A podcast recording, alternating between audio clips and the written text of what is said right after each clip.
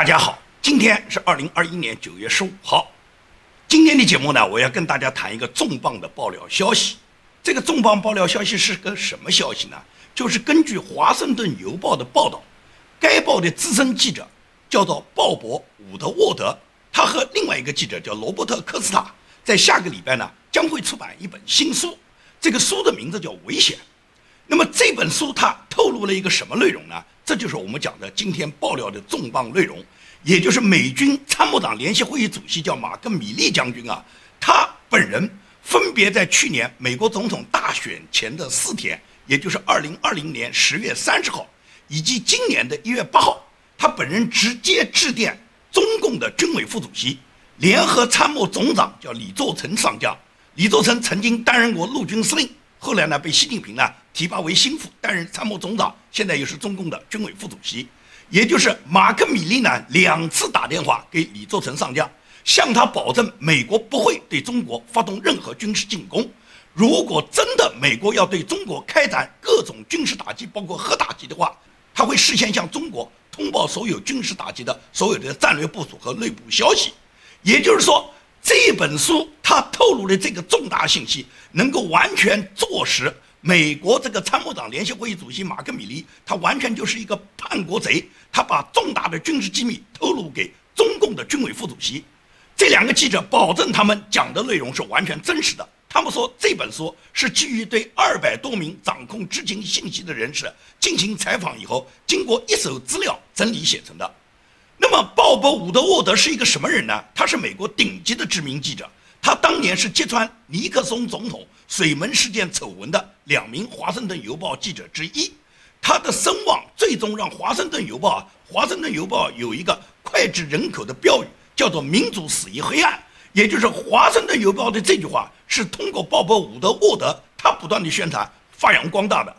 他最近写的这本书，也就是下个礼拜将要出版的这本叫做《危险》的书，是直接把美国参谋长联席会议主席马克·米利将军呢，他本人通共的这个所有行为，把他完全公布出来了。也就是这个马克·米利将军，他居然在今年一月份啊，他曾经准备剥夺川普作为总统、作为三军总司令的这个军权。他在今年一月八号召开一个美军高级军事将领的秘密会议，在这个会议上，他要求所有参会者。也就是我放一张照片，这张照片大家可以看啊，是川普总统曾经召开美军最高级的军事幕僚会议，基本上在座的都是美军最高的指挥将领，都是上将以上的各大军种的司令和参谋长联席会议的主席以及国防部的最高的指挥官。那么马克·米利实际上举办这个会议，除了川普总统不在，其他的人都在。他要求这个会议上所有的高级军事指挥官都要向他保证，除非他本人亲自同意，任何人不可以执行任何军事命令。也就是说，川普下达任何命令，这个三军总司令的命令，你们不要执行。没有我马克·米利的同意，没有我亲自签署这些命令，你们不要执行。这不是篡权吗？一个参谋长联席会议主席什么时候可以篡夺美国宪法规定的三军总司令的职务呢？也就是他不允许底下的指挥官执行川普总统作为美军三军总司令的命令，同时他本人把大量的美国军事情报准备呢透露给敌方，透露给中共军委副主席。也就是马克·米利涉嫌的叛国罪，就是傻子用脚后跟想也都知道啊。昨天开始，美国主流媒体、各大媒体全部在报道，也就是头版都在报道这个消息。《华尔街日报》它是拿重磅的内容来报道了，就是川普总统最后的几个月里面，这个马克·米利呢跟南希·普洛西精确的配合，南希·普洛西不断的要削夺川普总统的权利，也就是不让总统有军事指挥权。最终，南希·普洛西就买通了马克·米利。至于他们两人共同背后被谁指挥，那么我想大家是不言而喻的。为什么要向中共通报啊？显然是中共在指挥嘛。也就是南希·普洛西和马克·米利接受中共的指令，然后他们串谋呢，就是剥夺川普总统的军权，而且他们不允许川普总统来控制核按钮。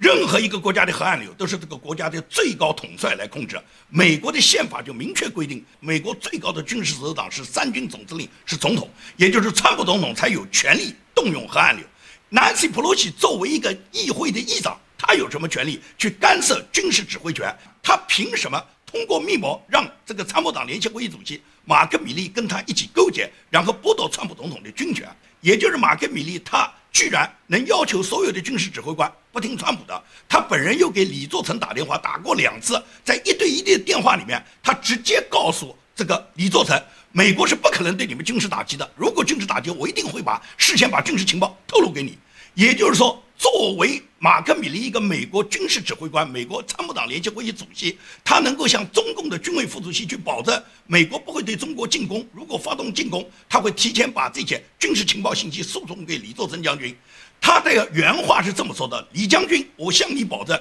我们不会攻击或打击你们的军事设施。你我已经认识了五年，如果美国要进攻你们，我会提前给你打电话。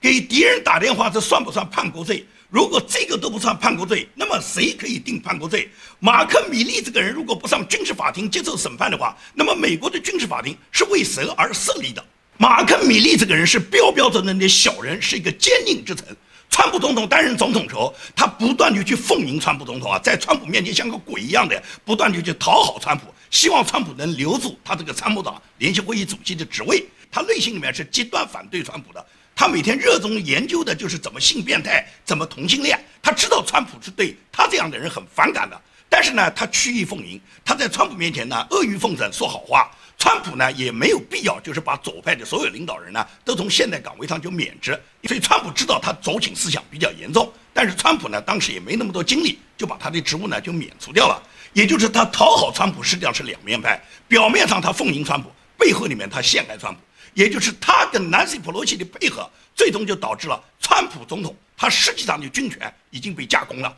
也就是他要求所有的美国高级指挥官，任何人都不接受川普总统的命令嘛。而这样的人，这次是帮助拜登来执行整个阿富汗撤军的最高指挥官。你想想看，这样的将领，一个投共的将领，一个跟塔利班合作的将领，一个出卖美国国家利益的将领，一个违反美国国家宪法的将领，这样的将领在指挥阿富汗的美军，让他们撤退，哪有美军不溃败撤军之理呢？所以，《华盛顿邮报》所揭露的马克·米利的走行啊，他完全是。举世震惊啊！美国整个朝野全部呆了，因为美军自建军以来还从来没碰到这样的事，也就是国家的军事最高长官可以向敌人通报敌情的，可以告诉敌人说是如果我们要打你们，我会事先把情报送给你。这种人都不是叛国罪，请问什么是叛国罪呢？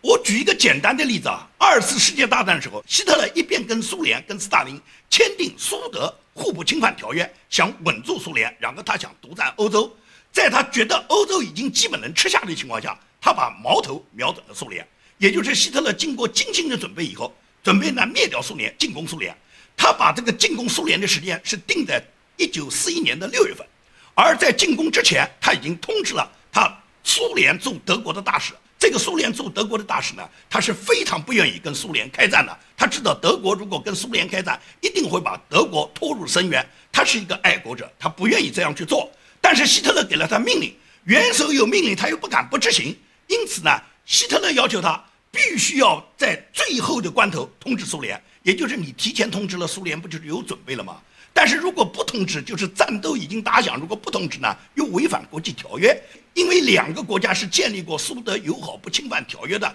又是建交的国家，也就是如果你真的要把对方作为敌人，你首先要宣布断交。视对方为敌国，然后对敌国进行军事打击，也就是这是必须要做的。因此，希特勒就要求他这个苏联驻德大使呢，要把握住时机，就是既不能提前，不能泄露他所有的军事秘密，同时呢又不能落后，也不能在国际社会呢给他造成了外交上面的矛盾。所以说呢，他要求你就恰到火候。那么这个驻苏联大使，他心里面是爱国的，他不愿意跟苏联交战。他完全可以提前拜见苏联的最高军事长官，可以对对方有暗示，他完全可以这样做，但是他没敢这样做，因为什么？这样就是泄露德国的军事机密，这是叛国罪，他不愿意承担任何叛国的罪名，这完全是正常的。所以他实际上等到德国和苏军已经开始交火了，在最关键的时候，他通知了苏联的部长会议主席，也就是说，我国已经跟你断交，我国已经决定开始对你们进行军事进攻。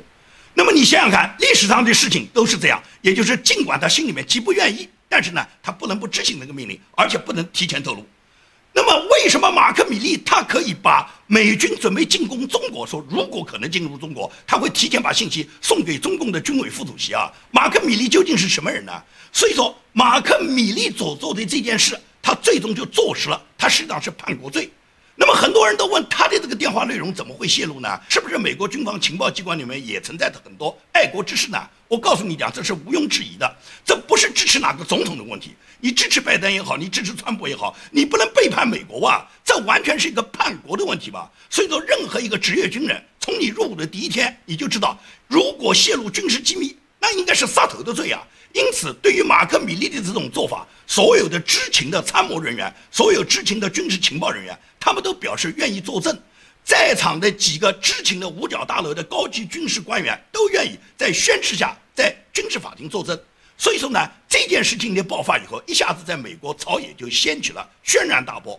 参议员卢比奥他昨天晚上就连夜发函致信拜登，要求拜登立即解除参谋长联席会议主席马克·米利的职务。卢比奥真的是太客气了，他不是解除职务的问题，他是要送到军事法庭的问题。一个公权力掌握者，他利用公权力叛党叛国以后，你觉得这样的人，他最终仅仅是辞职就了事吗？这个人百分之百要把他送到军事法庭，要接受美国的军事审判。如果他都不算叛国罪，那么凭什么在阿富汗战场上，在中东战场上，把那些投降塔利班的美国士兵，把他们定为叛国罪呢？军事长官主动把重大军事机密透露给敌方的军事指挥官，透露给中共的军委副主席，他不是卖国，他不是叛国，还是什么呢？所以说，马克·米利这种人是必须要送到军事法庭的。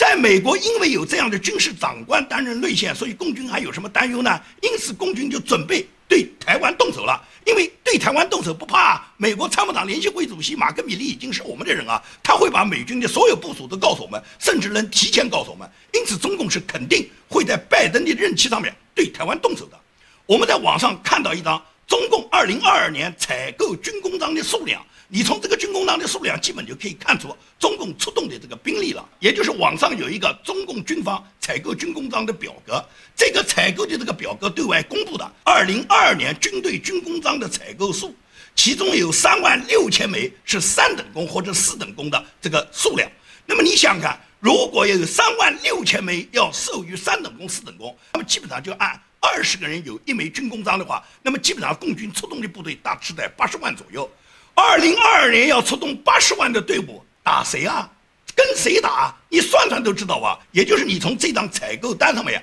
就可以看出，中共所有的这些军工章，它采购的这个数量都是前一年，就是二零二一年的几倍，甚至是几十倍。二零二一年就今年没准备打，所以今年能够全军授予军工章的人数很有限。但是明年准备打仗了，打仗就对不起。一旦打仗的话，这个军工章就要大量的发放，所以最终都制作出三万六千多枚三等功、四等功的军工章。那么显然就是要准备几十万的队伍进行作战。那么几十万的队伍，你觉得打谁呢？我早就说过，一定会在拜登的任期里面，中共会武统台湾。过去拜登在竞选的时候，我就讲过这个话。等到拜登和川普在大选过后没有几天，美国的媒体主动宣布说是拜登已经当选了，蔡英文是第一批祝贺拜登当选的。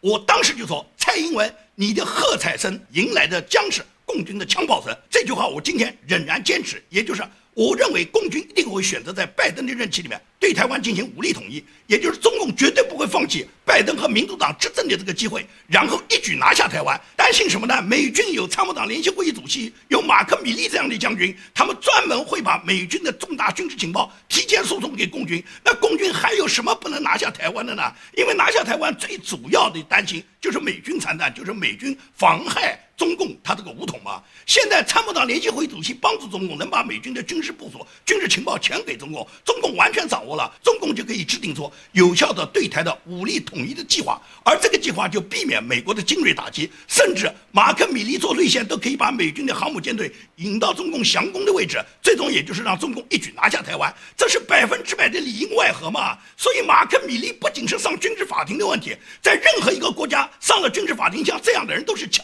毙的问题。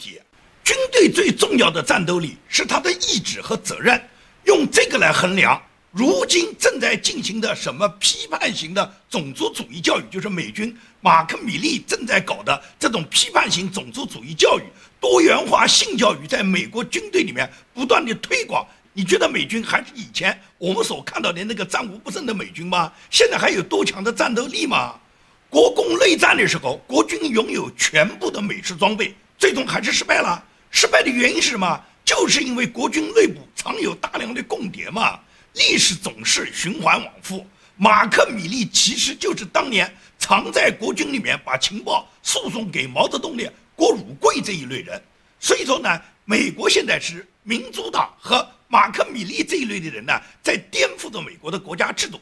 为什么经常有人问我说你要支持保守派？为什么美国要坚持传统的价值观？我就告诉你。如果美国是往委内瑞拉方向发展，美国变成中国这样的社会主义国家，那你觉得我们移民美国，我们追求的是什么呢？我们如果到美国碰到的也是一个向委内瑞拉化，也是向社会主义方向发展的这么一个国家，那么就完全失去了我们追求自由民主灯塔的这个目的了吗？美国之所以人们向往，就是因为美国。他一贯是弘扬传统价值观，一向在正义和和平面前，美国是捍卫正义。美美国绝对不允许任何恐怖分子向美国发起各种进攻。一旦有人损害美国国家的正义，美国必然是教训你的。世界上像美国这样这种捍卫正义、始终秉持公义的国家，捍卫本民族利益的国家是不多的，也就是美国、以色列这样的国家。我举个简单例子告诉你。二零一四年时候，当时恐怖组织哈马斯他绑架谋杀了三个以色列的少年。昨天以色列法庭就判决哈马斯组织要赔偿这三个受害者的家人一千一百万美元，而且以色列将从巴勒斯坦当局给哈马斯的财政预算中没收这笔钱。这实际上是一个开创先例的诉讼。巴勒斯坦权力机构的资金将首次因哈马斯发动的恐怖袭击而被没收。这就是为什么以色列人民热爱这个国家。以色列这个国家是全民要服兵役的，年轻的男生女生都要服兵役，因为以色列这个国家把他们国家国民看得比什么都重。任何一个恐怖组织，你动了以色列人的一根毫毛，以色列人要用十倍、百倍让你偿还。美国原来也是这样的国家嘛，而现在呢？而现在你看到拜登仓皇撤军，由马克米利这种草包将军，最终导致的美军在阿富汗战场上。临撤走时候，还牺牲了十三个英雄的士兵。当美国人民不断的在纪念这十三个士兵的时候，而加州的左派能够把纪念这十三名士兵的国旗都把它焚毁掉，这还是弘扬美国的爱国主义吗？美国的士兵难道不知道我们纪念和我们去颂扬他们吗？这就是美国价值观的变化，也就是美国它这个腐烂不是一天的。上个世纪六十年代到七十年代，美国掀起了一个叫嬉皮士运动。这些当年的嬉皮士现在到哪去了？我告诉你讲，马克米利就是其中一个。你观察美国的历史，你就可以了解到，当年美国的嬉皮士运动跟文化和艺术是没有一点关系的，他们只是追求性滥交和自由的流浪生活。在当时的旧金山发源，并且光大之后，最终这些人就像一阵风消失了一样，而马克米利仍然存在。虽然马克米利现在不敢去推广他的嬉皮士了，但是他每天在研究着性变态，研究着同性恋，在军队里面不断的去搞什么多元化性教育，要批判种族主义。所以说，你觉得美国的军队战斗力在马克米利将军这种人领导下还有多少战斗力吗？马克米利他现在有脸跟他的后代能提起他当年的所谓性滥交和他的嬉皮士运动吗？虽然他讲起来是美国参谋长联席会议主席，是美国军队的高级将领，但是他每天研究的是美军的战略，是美军怎么去强大，美军怎么在世界上控制着各种邪恶，消灭着各种恐怖主义吗？他只会跟中共勾兑，他都可以把美国的情报事先输送给敌人，输送给中共的共军的军委副主席，这样的人不是叛国是什么呢？他所谓的嬉皮士，他研究的这些性变态，他推广的这种性滥交，不过是培养了像 IOC 这样的接班人，像不要脸的 IOC 才会追随他的脚步。前两天 IOC 参加一场需要门票达到三万美金的募捐晚会上，他穿了一条价格上万美元的裙子，这个裙子上居然写着这么一行话，说是要收富人的税。IOC 这样的人就是强迫所有人打疫苗，而他自己可以不打，他的办公室人员可以免打。他要收富人的税，你觉得他到现场就是要花三万美金才能买得起一张票的人，显然都是富豪了。现场的这些富人们看到这个蠢货 L.O.C 穿着抢劫富人的晚礼服，他们是什么感觉呢？当然了，这些富人没有感觉，因为他们都知道演戏嘛。他们知道 L.O.C 要抢劫富人、要征富人税的这个话是说给韭菜听的，因为韭菜唯一的贡献实际上就是选票嘛。而 L.O.C 这种人如果想把选票骗到手，最好的方式就是帮助韭菜去发泄对富人的仇恨，而发泄这种仇恨只是表面上，是口头上，是嘴巴上的。实际上，IOC 早就想成为富人，早就想成为富人中的一员，他怎么会去征富人的税呢？但是他写这种话，他就是演给草根看，演给穷人看。真正的富人是不害怕的，他知道 IOC 是向往富人，IOC 也征不到富人的税。如果 IOC 他真的是对富人有仇恨，要征富人的税，他是帮助劳苦大众说话的话，那么 L O P 混到国会当了议员以后，他仍然穿的他是在沃尔玛买的那种 T 恤，而不是像他现在动不动就是上万美元一身的名牌。他欺骗草根，什么要均贫富，多少还能在草根里面显示一点真诚。但是他模仿的是他的前辈的南希·普洛西啊，南希·普洛西本来只是一个 housewife，只是一个家庭妇女，一个在家里面烧饭的。后来南希·普洛西在一个偶然的机会给他有了从政了。他一旦从政以后，从南希进入国会以后，就是浑身名牌啊。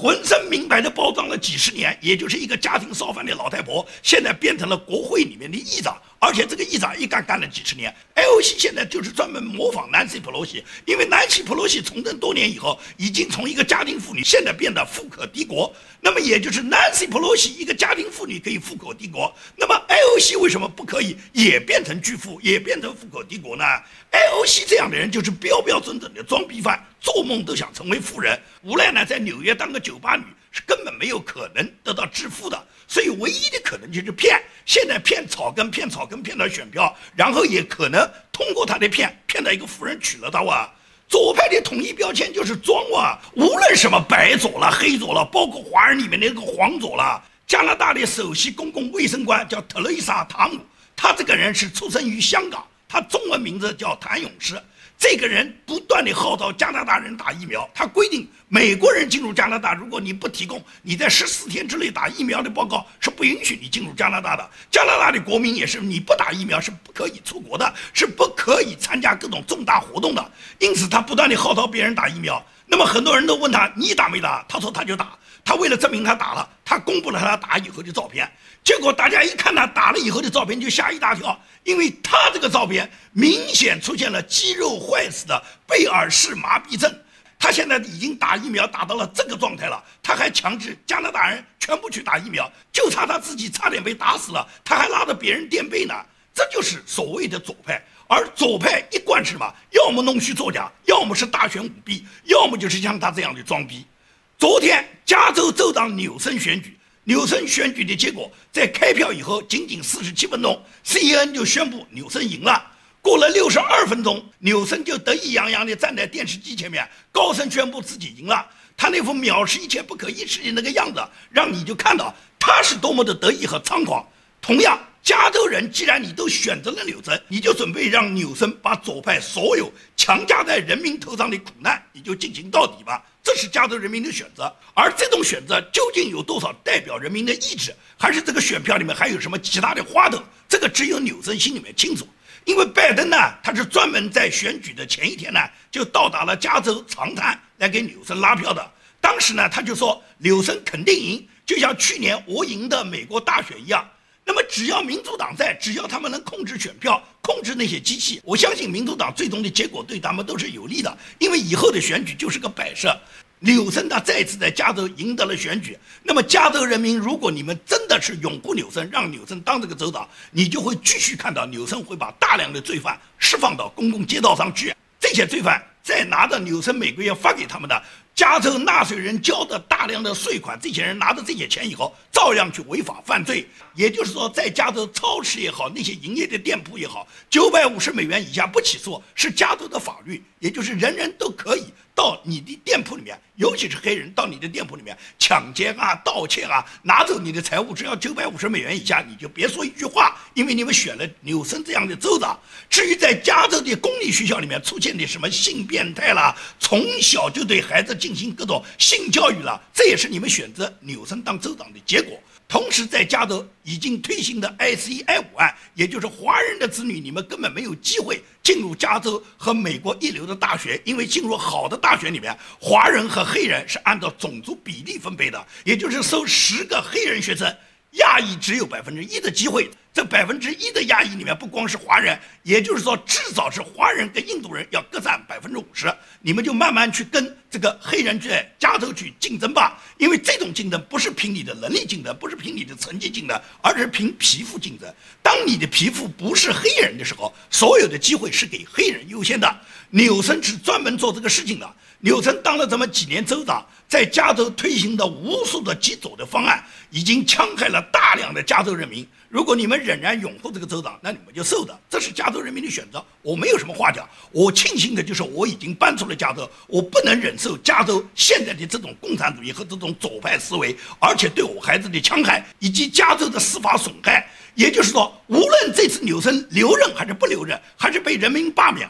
我离开加州的决心是已定的，所以说我已经搬出了加州，就是这么简单。那么对于在加州里面不堪忍受的人是可以走的，大部分人依赖着加州的福利，依赖着加州能够提供你大量的福利的人，你就生活在加州吧。因为你虽然能获得福利，但是你不能保证你在享受这个福利的同时，你走到大街上你不被抢劫、不被盗窃、不被那些流氓犯罪分子把你打死。因为如果是他们打死了你，没有警察赶来执法。如果来的这个警察是白人的话，他对黑人猖狂的这个作案的手段，他是不会去敢管的，因为他无论是执法还是不执法，他都有可能给他带来灭顶之灾。而那个被打死的罪犯，很可能像弗洛伊德一样，成为全美的英雄。因此，在这种情况下，加州的这个制度性损坏，这个法律性损坏，绝不简简单单是纽森一个人，这是民主党长期对加州进行腐蚀管理，对加州制度崩溃的一个必然结果。而这个结果。让加州还在继续的腐烂下去。好，今天的节目就跟大家做到这里，谢谢大家。